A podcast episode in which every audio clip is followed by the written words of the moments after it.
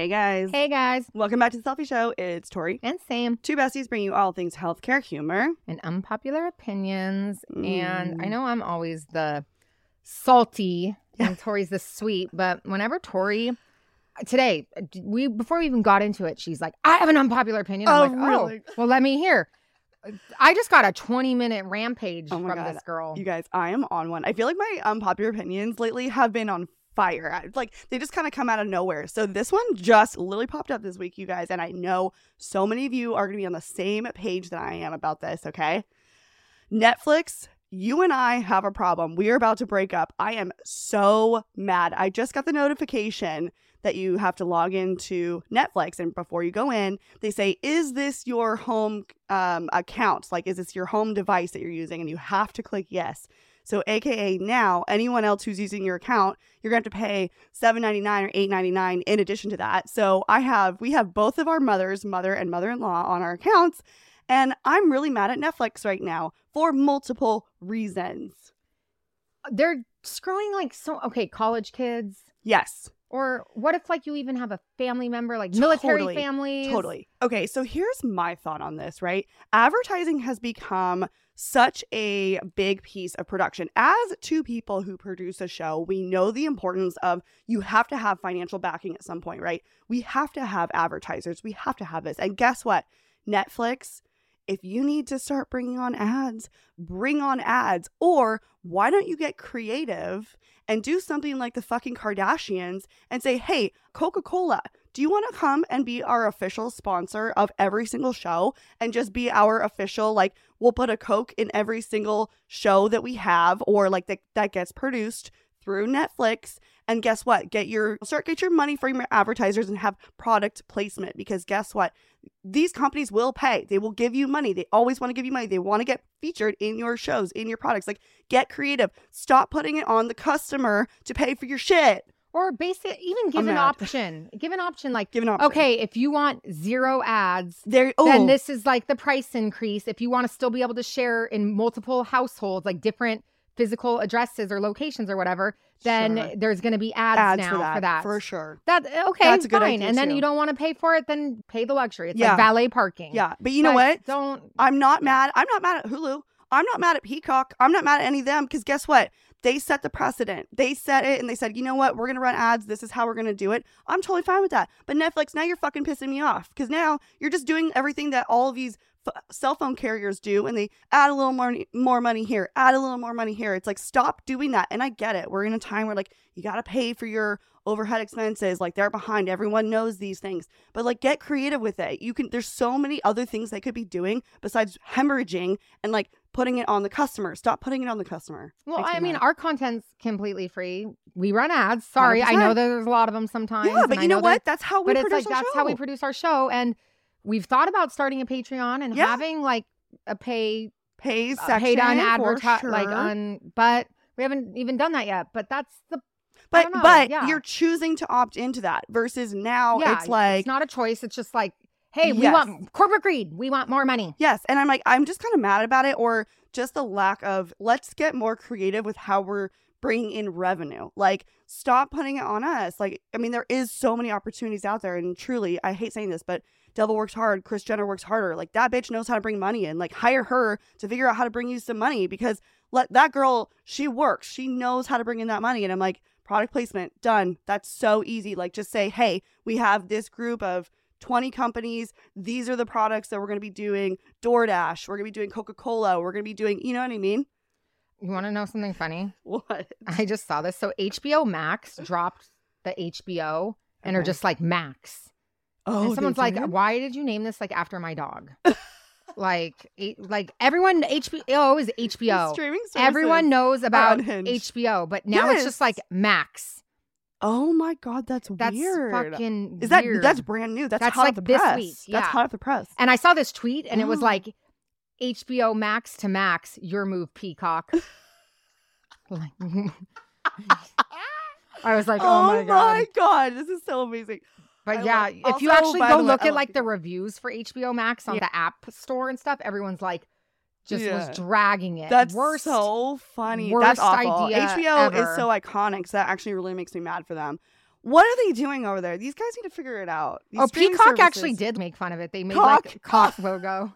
It's just like That's HBO has been around amazing. forever. Yes. Before streaming existed, That's there was literally still paid. the streaming you paid for the. HBO Yeah. channel, and HBO is HBO to Yeah. be like Max. It's like no, no, no. So dumb. Anyways, okay. streaming honestly at this point, this is my pet peeve, and this is why I use your Hulu account Yeah. because Which I love for us. when you get rid of cable, it used to be like, oh, we're cutting costs, we're getting rid of cable. Okay, by the time you get Netflix and HBO Yeah. and Disney Plus and Hulu and Peacock and blah blah blah, Yeah, da, it adds It's like up. more than just having cable back Yes, in the day because 100%. it all and then especially with the price Yeah. increases and blah blah blah. It's like at what point is it not worth it? So Yeah. that was the one thing where at least people could share. Yeah. But yeah, Yeah. screw Netflix. Yeah, screw Netflix. I'm I'm actually very mad about it. So I All like right. sharing. Sharing is caring. I'm here for it. Okay. uh, This week, I, actually I should say this up top. I really love this. This is a topic that Sam and I had really been wanting to talk about because, okay, so you guys know we have not dropped our fertility episode yet. It's coming. There Life has been crazy. We're Well, trying. It's yeah, coming. It's coming. and like behind the scenes, there's kind of more of a reason. Like, we'll get there. We're to Life has truly been crazy. Life has been crazy. And emotionally, I think Sam and I are like, "Ah, we're to talk about it. We're to drop a lot of juice for you guys. If I'm being really honest, that episode's probably coming in hopefully about three weeks. Sam's heading off right now. But this is definitely an episode where we loved this. This was a topic that I think is very relevant for all of our modern day millennials and even upcoming Gen Z potential parents. Like for us as women, like we had a really good talk today. So we're really excited about this episode. No, it's definitely hits home for us. So today we have Rachel Lehmann-Haupt. She's an award winning science writer and expert on the future of family, life, career timing, and the influence of science and technology on fertility, pregnancy, and family. Her book, In Her Own Sweet Time Egg Freezing and the New Frontiers of Family, gracefully documents her journey.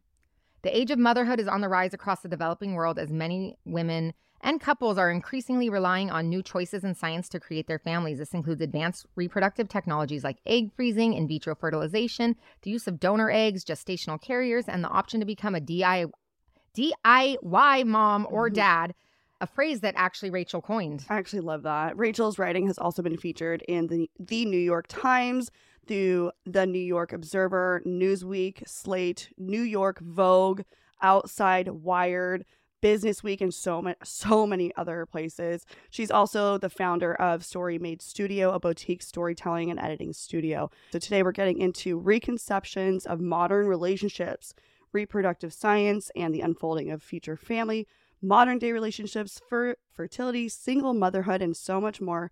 Without further ado, let's get into it with Rachel.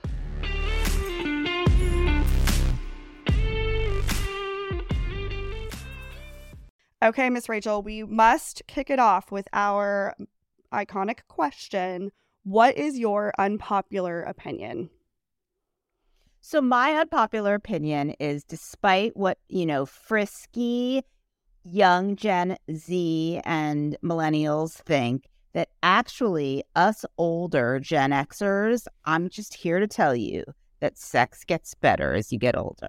I mean, that's great news because uh, We love to hear I would say from 27 to 37, that is true. So if it's going to even get better from there, I don't even, God, we love this. know what's left in store. I just want to say that once you don't have to worry about getting pregnant anymore, it's like there's a new level of freedom. Ooh, you can get adventurous. I love this. or you're just irresponsible like me and just kind of pray, pray, Oh hope and God. pray, hope and pray. Pull and pray, pull, Pull and and pray. pray, baby. Oh, we love it. Okay, well, we're very, very excited for this topic today. This is something that we've been wanting to talk about. And when you guys reached out, I was like, this is literally the perfect topic. I think this is something that's very, like, kind of new. It's in vogue. We're talking about it. And you were ahead of the curve. I, I think, and I'm really excited to hear about this. But for people who don't know you, let's hear a little bit about your background, where you grew up, all the goods. Yeah, sure. So I grew up in New York City. My parents were both writers. I grew up kind of in the New York media literary world. And people that live in New York are very focused on their careers. And when I was in my 30s, I noticed none of my friends were getting married. And I was like, oh my God, what, what's going on? My mom got married in her 20s. Most people still do. But, you know, all of my very career oriented friends were focused on their careers. They were dating, they were not dating, some were getting married, some were not. But, you know, everybody was starting to freak out about their biological clocks, though. They're like, God, I have so much to do. How am I going to fit in traveling, having a career, having babies all in once? And it's like, it became that like have it all conversation. And it was just at the time when egg freezing, the new egg freezing was invented. And I started thinking, hmm, I bet you this is going to be the pill of our generation. This is going to give women the empowerment to be able to turn off their fertility, freeze their eggs, and then turn it back on when they're ready. Because we were all focused on putting our pro- uh, economic power ahead of our procreative power. Our procreative power is strong and powerful and wonderful, but we want we all were more focused on making money. So my first book was called In Her Own Sweet Time: Egg Freezing and the New Frontiers of Family, and it was about all the choices that women are making in their 20s, 30s, 40s that let them put their eggs on ice. And which is something that I did when I was 37. And went on Good Morning America, talked about it. The book was all over the place and and and, it, and I feel like it was really empowering because it gave women permission to make other choices rather than fitting into the kind of traditional models that would would lead to nuclear families. And what I ended up doing was instead of getting married and having babies in the traditional nuclear family way, I instead decided to move to a houseboat in Sausalito and because I had that community of support, I ended up not using my frozen eggs, but I decided to put the cart before the horse in another way and have a baby on my own as a single mom by choice with a sperm donor. And that choice, which was the biggest choice I've ever made in my life, my son is now 10, so it was 10 years ago, ended up being really a catalyst for me to try to understand the new choices that people are making around modern relationships and the uh, embracing reproductive science to do that and what kind of new families were coming out of these new choices. And it was interesting because egg freezing was an experimental technology when I first got my eggs frozen. And then the American Society for Reproductive Medicine took it off the experimental list, I think 2012, which was actually the year my son was born. And all these companies started covering it on their insurance plans. And we can talk about like, you know, the the the pros and the cons of freezing your eggs. But but it was also at the same time that gay marriage became legal. And suddenly all these LGBTQ plus couples were or single people were given permission to have more traditional families. Not that they always weren't, but I think that not that they always were having families. I think that there was something about like the societal acceptance of marriage that allowed people to think in the more traditional nuclear family way if you were gay, a le- kind of a less marginalized way. But the problem with that is that you obviously need pieces and parts of biology to make that work. And so that opened up a lot more people using sperm and egg donors, surrogates. And also, I think it became more acceptable for women to like to make choices like me because they had more money. Economic that economic empowerment allowed women to buy their own homes, to to maybe have a baby on their own, knowing that maybe Mr. Right is not going to show up in time for your biological clock, but he might show up later. Mm-hmm. So, did you ever end up using the frozen eggs at all?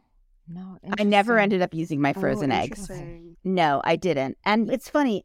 I actually, when I turned 50, I decided to donate them to oh, science. Oh, no, I got pregnant. I had a midwife from a nonprofit sperm bank come to my house and I just got inseminated and was very lucky. It took a it took like 3 or 4 tries, but I think on the fourth try I got pregnant with my son.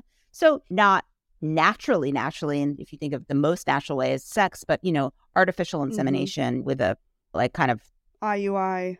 In yeah. IUI. Yeah, right. Exactly. Well, how old were you when you got pregnant with your son? I was 40. Oh, so it was like three years after. So I was freezing her eggs. Yeah. So yeah, it was like three years after frizz- freezing my eggs. And for a while, I thought maybe I'll meet somebody and I'll have, I'll still have my eggs on ice and I'll have a, a second child with them, but with my frozen eggs. But that didn't really happen. Mm-hmm. And it didn't happen within the time frame that I mm-hmm. thought I could have a baby. And now I'm now actually with somebody with a partner, but you know, I, I'm in my 50s. I would don't think I'm gonna have a baby right, right. this way. What made you decide Yeah. to go like IUI versus using the frozen embryo or the frozen eggs? Like, what was your decision there? I just it was really a it was a it was really an economic decision in many ways. It was less expensive to get knocked up that way. Try the I mean, easiest I way didn't have first, I wouldn't have Yeah, that doesn't work, exactly. Right? The next I- step. it, yeah. Yeah. exactly. And then I didn't I, I w- didn't want to have to go through all the drugs of IVF and all that. And I didn't and I would have done it Mhm. had it come to that. But I just thought, hey, I'll just try.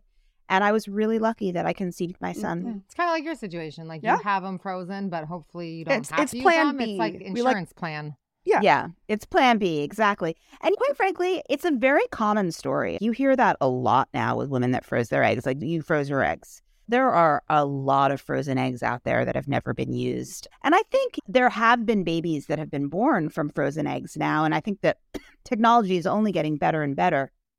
But I really think that for me, it was just such a psychological relief Mhm. to not have to tie myself to the ticking of my clock and love because that doesn't always work. Like nature doesn't always work that way. And I, I feel like I know so many women, my friends and I were joking over lunch the other day. We called them land grab marriages, where like people kind of just was were worried and they kind of decided to connect with somebody because to have Mhm. children and maybe it wasn't always the best relationships and what's very interesting now is I, am being in my 50s I see a lot of those marriages breaking Mhm. up Yeah. It's a I sad mean, reality. No. That's literally my reality. It's, It's- funny because like your bio, like I'm 37 and I tried Yeah. to freeze my eggs last year. It didn't quite go, didn't happen. I'm considering trying Yeah. again this year, but I'm kind of in this weird. But I honestly got asked the question literally today. Someone on a dating app like asked me if I wanted to have kids, and I'm like, that's a very long answer. Like, it's not a yes or no. And they're like, well, I got time, and I'm like, all right, here we fucking go. Buckle up. But that my same answer was like what you just said, the land marriage. I'm like, I don't want to have kids just like with anyone. Right. That's not right or It's not It's about it's not that. it's not a pri- yeah. it's not a priority right Like if I have them, it's like not. I'm not gonna just settle with whoever is willing to settle with me and then be stuck in an unhappy situation. If that was the case, I would have already had them. I was engaged. Like I just, Yeah. it's not. You could have. It's not that. Yeah, But like yeah. I think you said, like we all see Yeah. it. And then for those people too, though, I'm like everyone. I think can make whatever decision is right for them. For some people, that is the right decision. Yeah. For me, it's definitely not. Mhm. But everyone, And I love You know, those it's- conversations. and that's why I wrote Reconceptions because I think as modern women and and men and whatever gender you are, whatever sexual orientation you are, we're all kind of reconceiving our traditional concepts of what makes a family, what what marriage is, what you know your place in the world is as a woman. Mhm. And especially like after the pandemic, I feel like we've all kind of like are looking at like all these like systemic reasons why like women ended up in bad situations and particularly like with like the she-cession of the pandemic like it's it really showed us that the traditional nuclear family is not necessarily the greatest situation for women because like all the work fell on them and why did all the work of the pandemic fell on them? Because generally they were the ones making less Mhm. money Absolutely. it's definitely been of years So- of like reconsidering everything we thought we knew when your whole world flips Yeah- in yeah. one day. hmm Absolutely. Yeah, totally. And I just feel like now we're in this position where like there are way more open social mores about the choices you make and now the and the reproductive science is is there, which is the rates for frozen eggs are definitely going up. The rates for IVF with donor younger donor eggs are like high and the one area that is I think really challenging is that it's not these technologies are still not necessarily available to everyone and covered by health insurance. And that's a crying shame. Like, I think the greatest thing that could happen to your generation is that the government realizes that actually this is the future of chil- making Mhm. children and families. and and everybody should have access. Mhm. Well, yeah, you can't have us like absolutely drowning in student loan debt and then be shocked that the birth rates have declined in the United States. It's like, yeah, because everyone is told they have to go to college. Now they're dying in student loan debt and aren't pumping out babies in their 20s like we used to. And then insurance doesn't want to cover it. Like, I don't know anyone personally that's insurance covers it. I think I'm the only person I've ever personally known that has had insurance coverage for it. And it's only with my new job in the last year. hmm Oh, well, congratulations on that. And you are probably The minority. hmm Yeah. you're in the minority.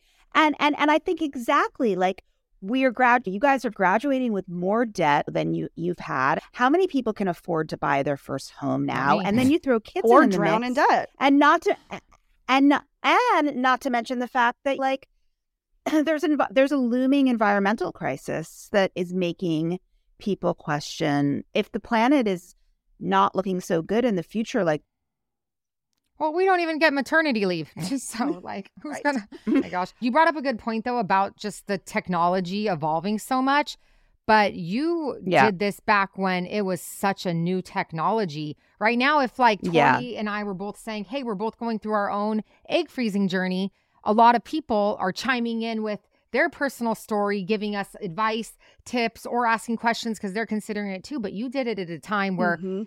if you announced that, it was like, wait, what? Oh my gosh, no one Mhm. is doing that. So I really want to get into the frame of your Yeah. mindset back then of Right. where the decision to even do it was, where it Um, came from. I- Are you getting ready to take the NCLEX? Don't let the fear of failing hold you back. Simple Nursing is here to help. With over 1,200 animated videos, colorful study guides, and a customizable quiz bank, Simple Nursing can help you master even the toughest nursing concepts. But that's not all. Simple Nursing also offers an adaptive assessment exam that mimics the NCLEX, giving you the practice you need to succeed on exam day. Also, there's an entire review lecture series with Nurse Mike. You'll have the knowledge and confidence you need to ace all your exams. And best of all, trying out their NCLEX prep is absolutely free. Free, free, free. We love free. It's my favorite. Mhm. Simple Nursing has helped countless nursing students pass the NCLEX, and they can help you too. Don't wait for the last minute to prepare. Sign up for Simple Nursing today and start achieving your dreams. Visit their website at simplenursing.com forward slash podcast to learn more. Again, that's simplenursing.com forward slash podcast. You got this. You got this, you guys. heard about it for I heard about it from a friend and I thought this is really interesting and then I heard I talked to some fertility doctors in New York. This one fertility doctor at NYU named Nicole Noyes had just flown to Italy and actually met the Italian doctor Eleonora Porcu, who invented the technology. And she learned, like, she described to me, I sat in her kitchen and she described, like, this recipe she learned. And I don't know. I've always, I worked for Wired Magazine back in the day, and I've always been a little bit like future thinking, like, knowing that tech will change culture. And I thought this is a reproductive technology that's going to change culture. Mhm. And just like the pill did for my mom's generation for the in the Right, yeah. 60s. So yeah, I think it was it was not like I was so ahead of the curve. It was just my brain was oriented towards that kind of mm-hmm. thinking. And what was the process? And so I thought, yeah, why not? What, what was that process like back then in terms of just financially and I don't really know what it's how much it's well, yeah, it wasn't covered by insurance. I my grandmother died when I was 37 and I inherited a little bit of money, so I invested it in that. I thought, God, wouldn't it what would be a better way to invest my inheritance than in, you know, potential carrying on my family genes. Mhm. Uh, so that's what I did. And yeah, and the great irony is that I never used it. But I have to say, like from 37 until my son was born, it did give me a peace of mind knowing that they were there, Mhm. Yeah, we love that. even though I never ended up using them. And I think probably I am in a, I would say I am in a ma- majority that like a lot of women do not go back and use them. So I don't know really how much the process has changed. Maybe I think it's the same.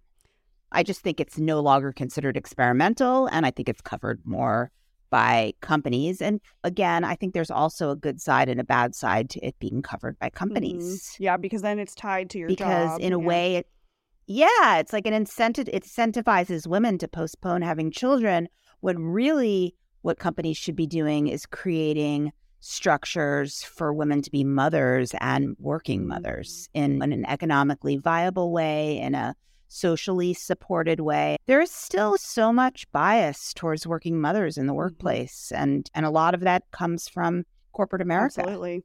Childcare, helping women in that first year. It's always so surprising to me. I mean, we're in California, but in other states, when literally you have weeks to get back to your job, which, in my humble opinion, is absolutely asinine. It's like that's just when you're just starting postpartum. It's crazy to me how you're damned if you do, damned if you don't. Because if you're a stay at home mom, it's like, oh, well, you don't have a real job. You're a stay at home mom or whatever. But if you work and you're not at home with the kids, it's like, oh, well, you just work and you leave your kid at home and you had kids, but you just pay someone else to raise them. It's like, fuck, can we Mhm. like, what, which, which one Mm-mm. can you do? Right.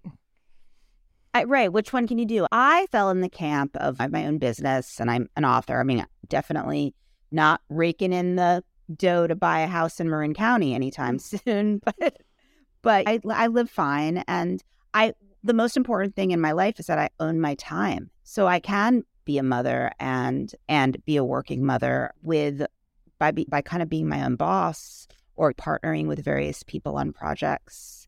So that has definitely helped. I, I raised my son with au pairs, which are less mm. expensive than nannies when he mm. before he went to school. So au pairs are a really good thing. And I actually now I live in like an apartment complex in Sausalito, and there's a, another single mom who lives here, and we do a lot of momuning. Like we co- we co- we have meals together.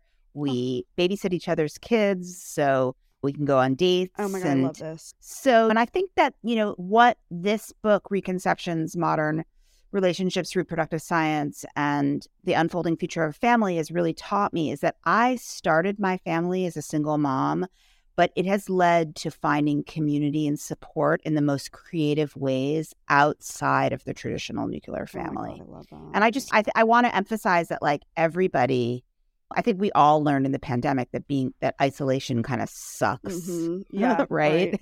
So I think that it be get, getting creative with the way you raise your children and leaning on the community in ways that are supportive and amazing to outside of kind of traditional ways, I think is a lot. Also, it, if you look to the LGBTQ plus community, which is always before marriage was made legal, and to some extent, you could argue is still a bit of a marginalized community. They always found ways to kind of support each other and have children. Your uncle was your was the sperm donor to a lesbian couple or a woman literally would carry a baby and have a baby for her gay male friend and they would raise their kids communally. It was outside of the legal bounds at that point. Everything's become more legally structured Mhm. now. And then if you also look to other marginalized communities like the African American community, they've always had alternative kinship networks. There's a great writer who I just spoke at a class at Berkeley about. Her name's Dani McClain. And she has a book out called We Are the We. And it's really all about like the power of Black single moms and the networks that they've created. And like, I think we can take inspiration from other cultures and and integrate them into a more other our own cultures whatever culture you come from and and that's the way i just feel like we kind of live in a country where the nuclear family the traditional nuclear family like leave it to beaver family is still considered the morally superior way Yeah, it- it- it do you guys get that vibe still Do you hear every day, even with everything politically coming up with elections and everything, of like, oh, traditional values? I'm like, right, right. Why? Yeah. Like, when did we decide that these That traditional values was the perfect way when yeah. the term it takes a village has been around since before this country? Can we like, I just want to take 20 steps back to you froze your eggs and a couple years pass and then you made this decision to actually conceive on your own. I would love to hear the thought process behind when you why? actually decided it and then how you kind of put it into motion because Mhm. that's a big decision to I make mean, on your own.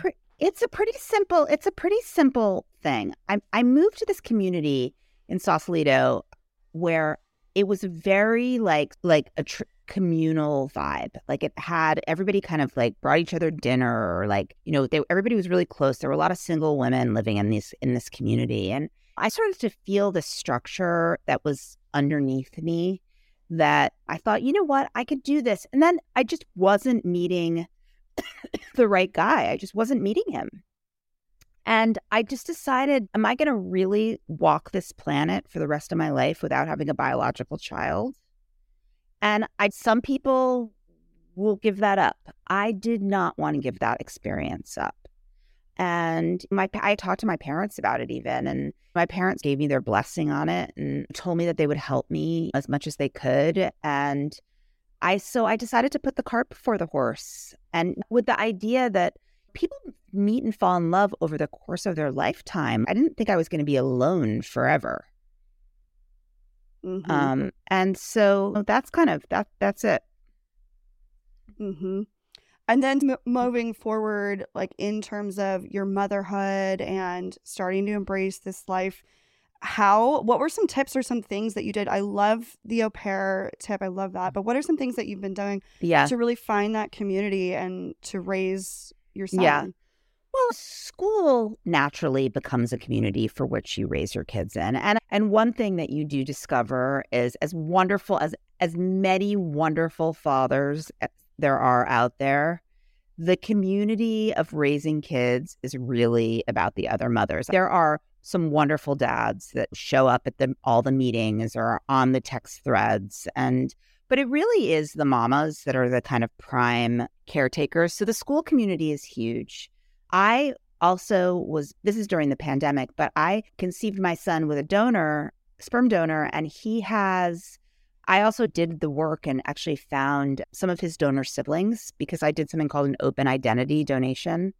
And so I found a number of other mothers that actually live in my area that have kids that are my kids' half siblings. And so I started hanging out with them for a little while and they became an incredible source of support, especially during the pandemic. Like we would do Sunday morning Zooms where the kids would all play and we'd go down and we'd get together and visit each other and get together and go swimming or have a game day since the pandemic, I haven't been as in touch with that community. Although I love my son knowing that they're there, that he can have like I call them. I made up the term. It's not a nuclear family. It's like a, the molecular family because we're all. All these kids are related by DNA, but they all are in di- different individual families. A lot of single moms, a lot of gay moms that use the same donor. So that really opened up my world to new kinds of people and people that made similar choices to me. And then and then I also have they they say like friends or family. I have some really really close friends who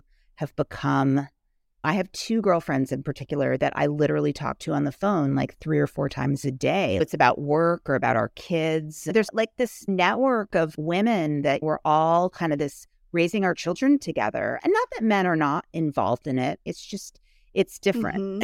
When you were going to, I, I love this question and I love asking people because I think this is such an interesting part of it. When you were going to select a donor, what was that process like for you?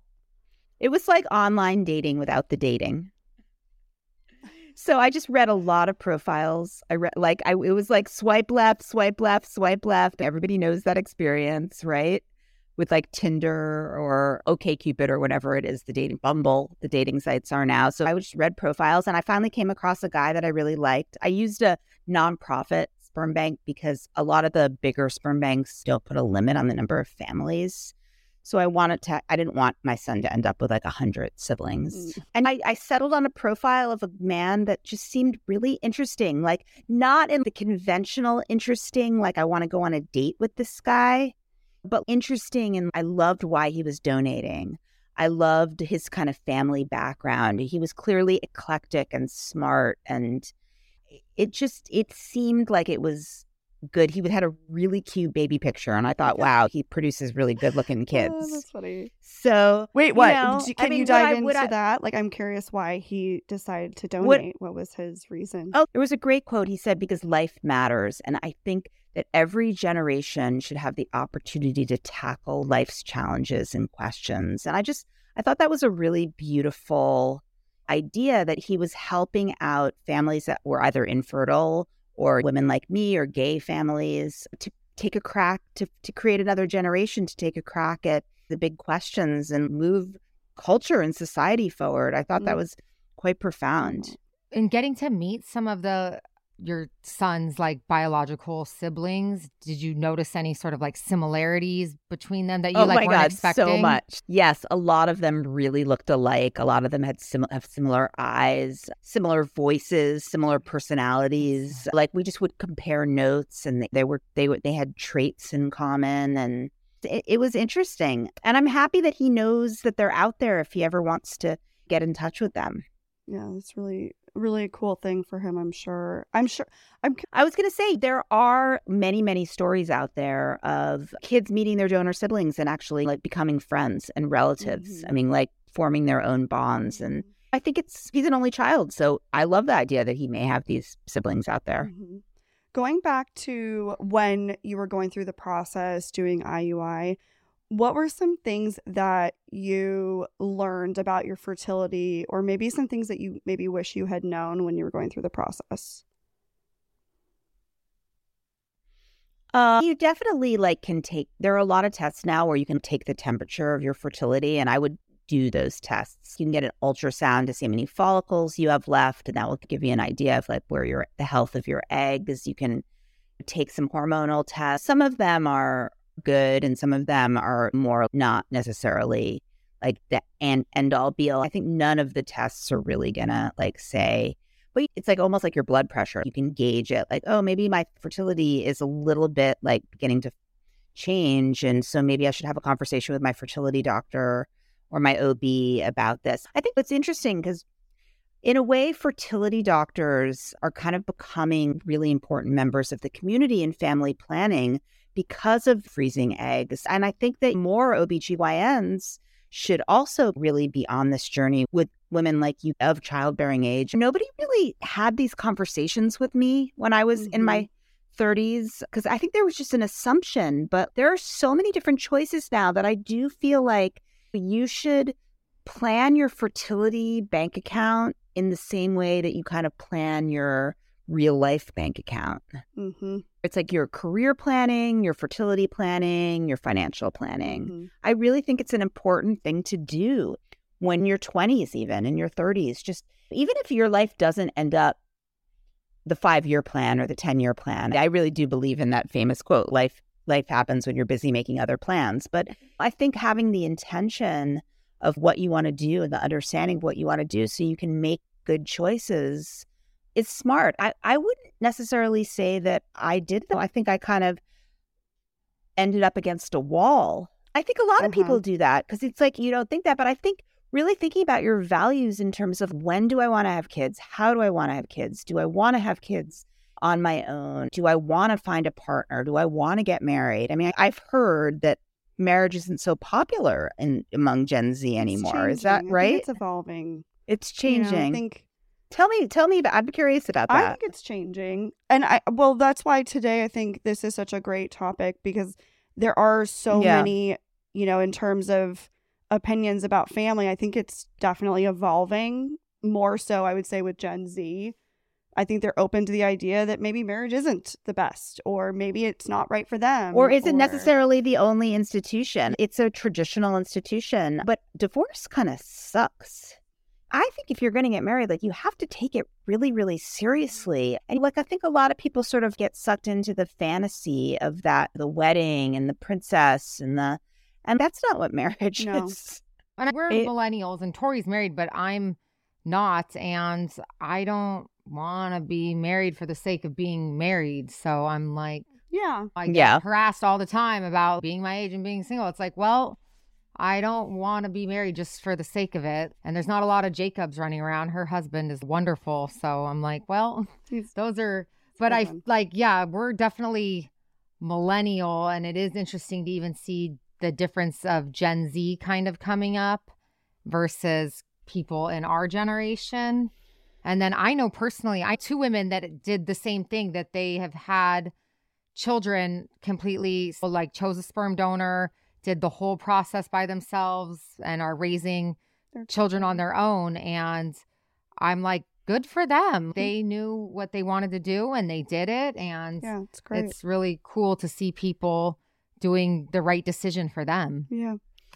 So those friends of yours that you know that they kind of did it as their plan A, like it wasn't a plan. Well, one of mine was a girl I went to nursing school with, and she was married while we were, well, she was in my master's program, but she was married in the master's program and was going through IVF with her then husband at the time. And they ended up divorcing. And then she pursued, after her divorce, IVF solo and did it solo. And another one was just a single girl from my gym who has not been in a relationship in the entire time I've known her and just went and did.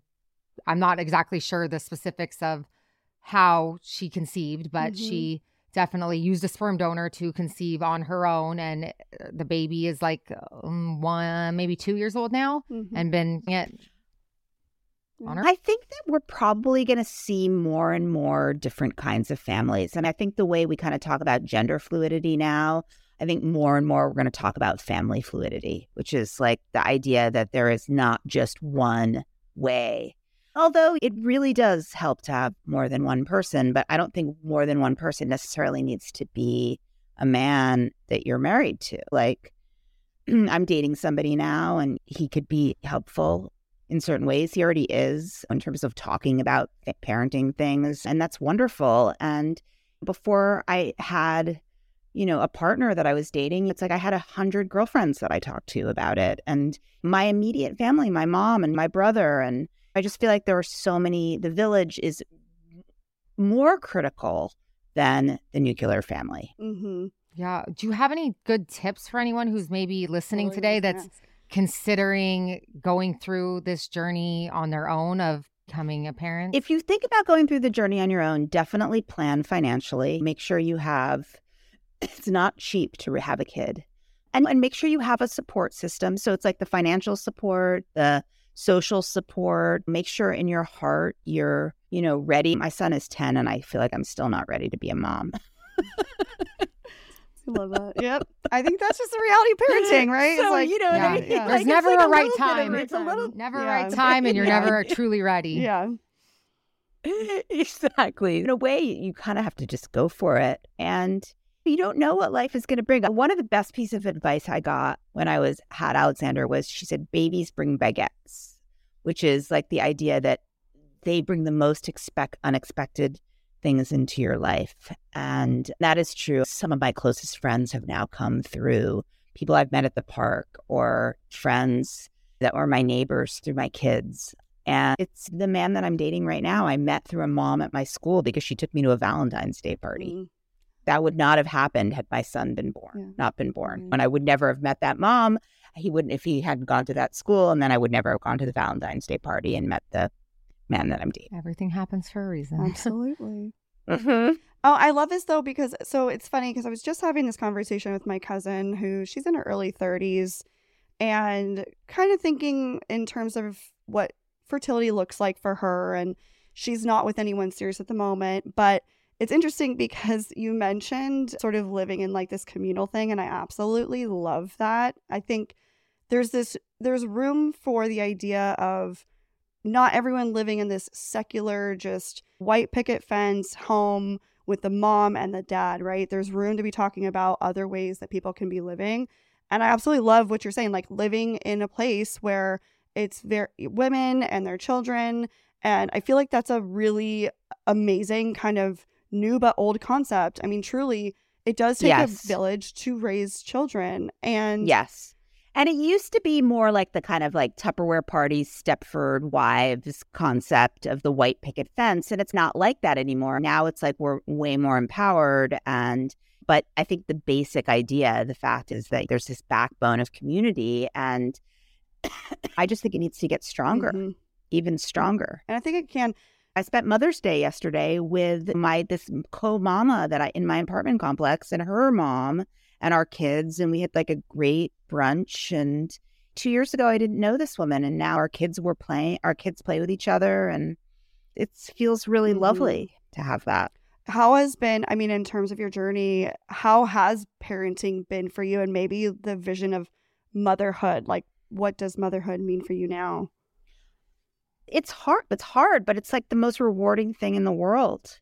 It's just wonderful to see your child happy and successful. And the hard days are hard, but it's a wonderful thing. And there's also something very special about having done it on my own because we have a really special bond, my son and maybe all moms have really special bonds with their son. And it has nothing to do with being a single parent or not, but it's him and I together. And, and that's a very powerful connection. Do you feel like you ever get criticism? You're lucky that you're surrounded, like you said, in a really good community, but I feel like societal criticism of the yes, there yes. needs to be a man in his life or who's like yes. his male yes. influential figure. Yes, I have gotten that. I will be really honest. I have gotten that. You know, and to some extent, I think it would be good for him. I have a brother, so he is my brother in his life, and he has a lot of male teachers and coaches and so it doesn't not exist. So does there need to be like the singular dad? I once asked him that and he was like, I'm good either way.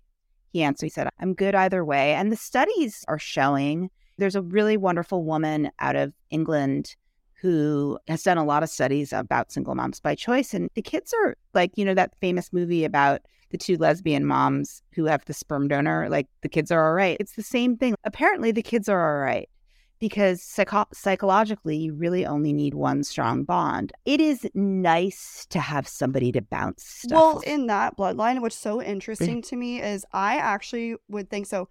My husband comes from a, a broken home, right?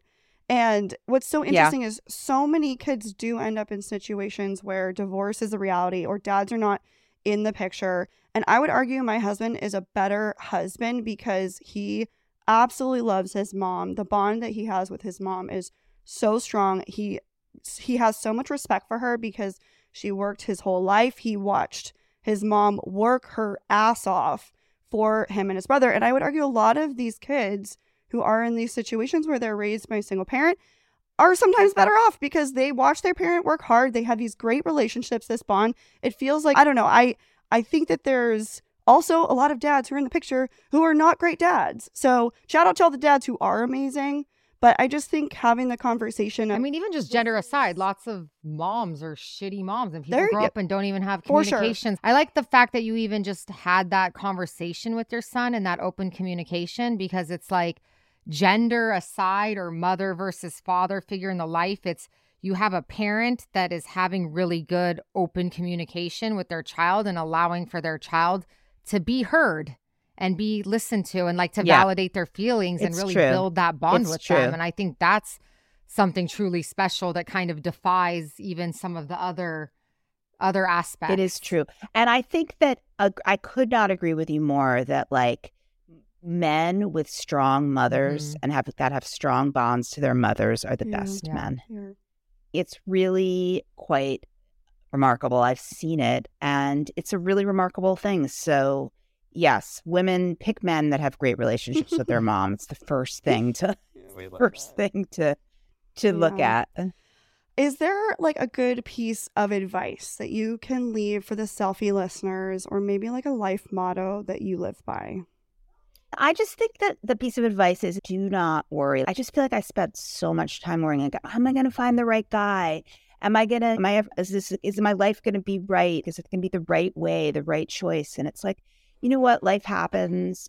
It doesn't have to be perfect, and just don't be so hard on Mhm. yourself. I think I was a little hard on I myself. think a lot of us I think are. we all, yeah. Yeah. I think even Yeah. us in the last like Mhm. year kind of going through this on our own. Yeah. Definitely. Like we're our Yeah. own worst critic for Yeah. sure. Yeah, absolutely.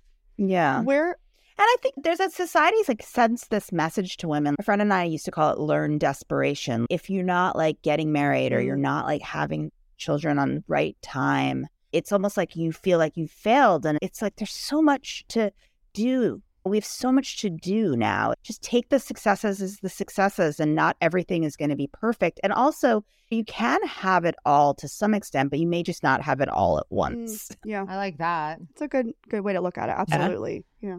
Yeah, absolutely. Like that one hit. hit hit over here. Yeah. And trust your instinct about love. If the guy doesn't feel right, don't make it try to fit a square peg in a round hole. Trust your instinct. Absolutely.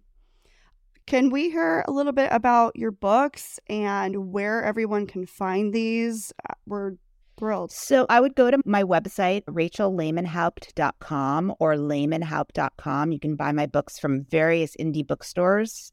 I also am available for speaking in organizations, women's health, doctor's Mm. offices, health, fertility clinics. I'm speaking at Snapchat in a month Exciting. about yeah about the future of uh, what what's known as collaborative reproduction, which is the idea that we're taking all these parts from different places and getting together and making babies. So yeah, follow me on Instagram, R Lehmann-Haupt. Awesome. Yeah, absolutely. We were just Mhm. so thrilled to have you on today. And I love this idea of just kind of reframing everything that we're thinking about in terms of family and reproduction and how it can look so different for everyone. And And just how the each- more well, no, brace, the everyone's better. gonna have their own journey and to Yeah. embrace it instead of feeling like we have to stick to the timeline. yeah, and then have the picture perfect Yeah. everything. Like, I love this. This is wonderful. And we're so thankful to have connected with you. We'll definitely link everything in the show notes for everyone. Okay. Thank you guys. You guys have great ideas. And I really, I love your show. I love Oh, your thank style and your approach. Thank and you. No, we're excited to It's have really this topic fun. on here. It's definitely been a personal one for us over the last year. So. Yeah. And for a lot of our Yeah. Okay. listeners, too. Well, good. And lot of our listeners are, uh, Yeah. you know, actually, it's funny because one of our listeners re- requested this exact topic because she was going through it and going through choosing a donor and raising a child in this quote single mother, but then finding your community. So this is perfect. And yes, we're so thankful for your time. Thank you. of course, anytime. Thank you, Rachel. Okay. Bye, Bye. guys. That like hit home, right? Yeah. I think it really did. I loved this conversation. I actually, it's kind of funny because in my head when we were making these show notes, I was kind of thinking it was going a different way, and I loved the way it went because she just really, she brought it today. I loved this. I just like hearing from a different perspective of helping us reconceptualize what family and parenthood looks like. Absolutely, yeah, I love that for us, and that's the thing about the Cellfie show, right? We're always like talking about bending the norms and trying new things and opening up our minds and hearing everybody's story. I love this. So, as always, you guys, thank you so much, so much for being here with us today. Make sure you're following us on our Insta. That's at C E L L F I E underscore podcast. You can find all of your savings and goodies linked there in the bio for you, as well as our trip for 2023. We are going on a trip and we want you to come with us and we need your help planning. Please do the survey. We really want to hear from you guys about where you want to go, timing wise, all that good stuff. So thank you. And five stars on Spotify. If you leave a re- review on Apple Podcasts, just leave your Instagram handle so we can reach out and send you free goodies. Thank you. Absolutely. And make sure you are following us on our Insta. That's at Nurse Tori. And at Hey Samantha with two A's. And stay tuned. I'm literally got to go catch a flight. Yeah. I'm literally flying a 16 hours across the world and I'm going to be gone for two weeks. you but are we're going to have like some uh, amazing. cool like up. stuff coming up, especially when I get back. We are going to just want to let you guys know there's a mini. We're skipping a bonus this week just due to the situation that you are leaving the country. But we And you've been working on some stuff. I You've have a lot. Oh, Tori's yeah. ass has been busy. You guys- stay tuned. She's got some cool stuff coming up. We'll be dropping it soon. I promise. Get excited. Okay, you guys. We'll see you next Tuesday. Bye. Bye.